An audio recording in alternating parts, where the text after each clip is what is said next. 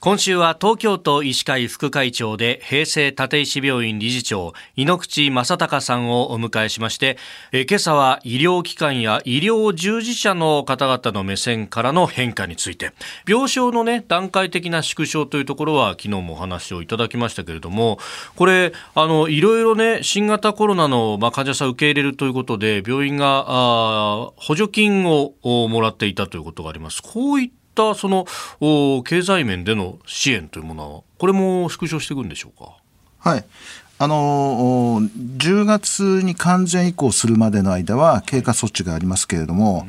あのその病床確保料みたいなものはですねあの5月8日以降はまず半額になるすべてのものが半額になります。で半額になって10月以降はあなくなっていくっていう話なんですけれども。はいまあ、この半額っていう この額はですね、うん、僕たち医療機関からすると、まあ、微妙なんですね。微妙。ええ、もうあの確保しないで通常医療をやってる方が、経済的にはいいかなというような、それぐらいの数字なんで、あの、微妙なところだと思います。まあ、あの、早く、あの、国の方としてみれば、まあ、通常医療のように、え戻ってほしいという、もうメッセージだと思ってますんで、まあ、それに合わせながら、あの、徐々に徐々にみんな、あの、通常体制に戻っていくんではないでしょうかね。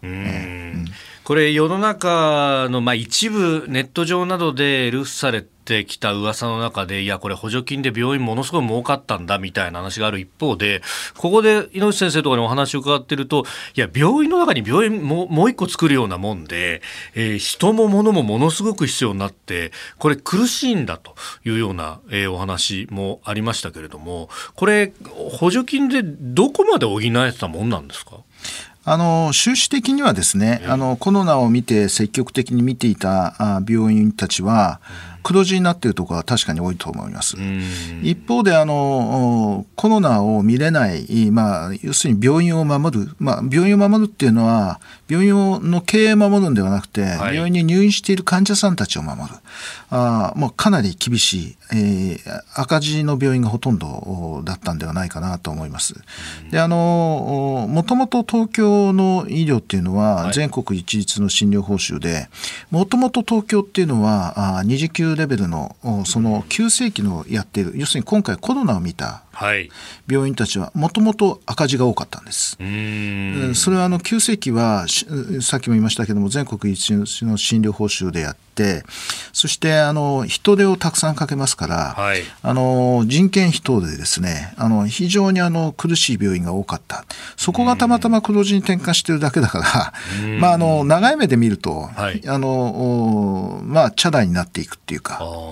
あの今後、5類相当になって、その急性期病院に補助金がなくなっていくと、また元の赤字に転落していきますので、あの非常に厳しい時代がこれからまたコロナを見ている病院にとってもやってくるなとは思います、はい、でその今までその2類相当だった時に、なんかちょっと伺ったのは、それこそベッドメイキング、シーツを取り替えるだとか、そういうことっていうのも、まあ、普通の入院患者さんだったら、それ専門にやってるね、あのお掃除の方とかが入れたけど、うん。うん。このコロナ病棟っていうのはなかなかそれも難しかったんだそうなんですよ。あのですからあの特別の訓練を受けた、はい、ああ掃除を清掃していただく業者の方たちにですね、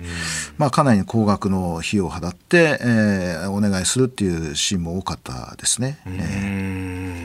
あるいはねもうそれこそあの一方でまあご高齢の方だと介護の部分も必要になってくるとそれも看護師さんにやってもらわないとね介護専門の人たちが入るわけにもいかないそうなんですね、えー、本当にあの大変だったですけどね、えー、看護師さんたちは、まあ、前から天使だと思ってますけれども、はい、本当にあの素晴らしい方たちですよね。うん。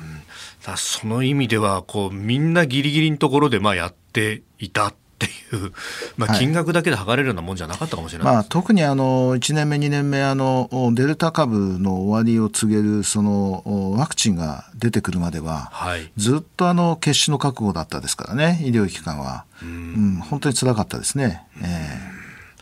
えー、東京都医師会副会長井ノ口正孝さんにお話を伺っております。先生明日もよろしくお願いします、はい、よろしくお願いします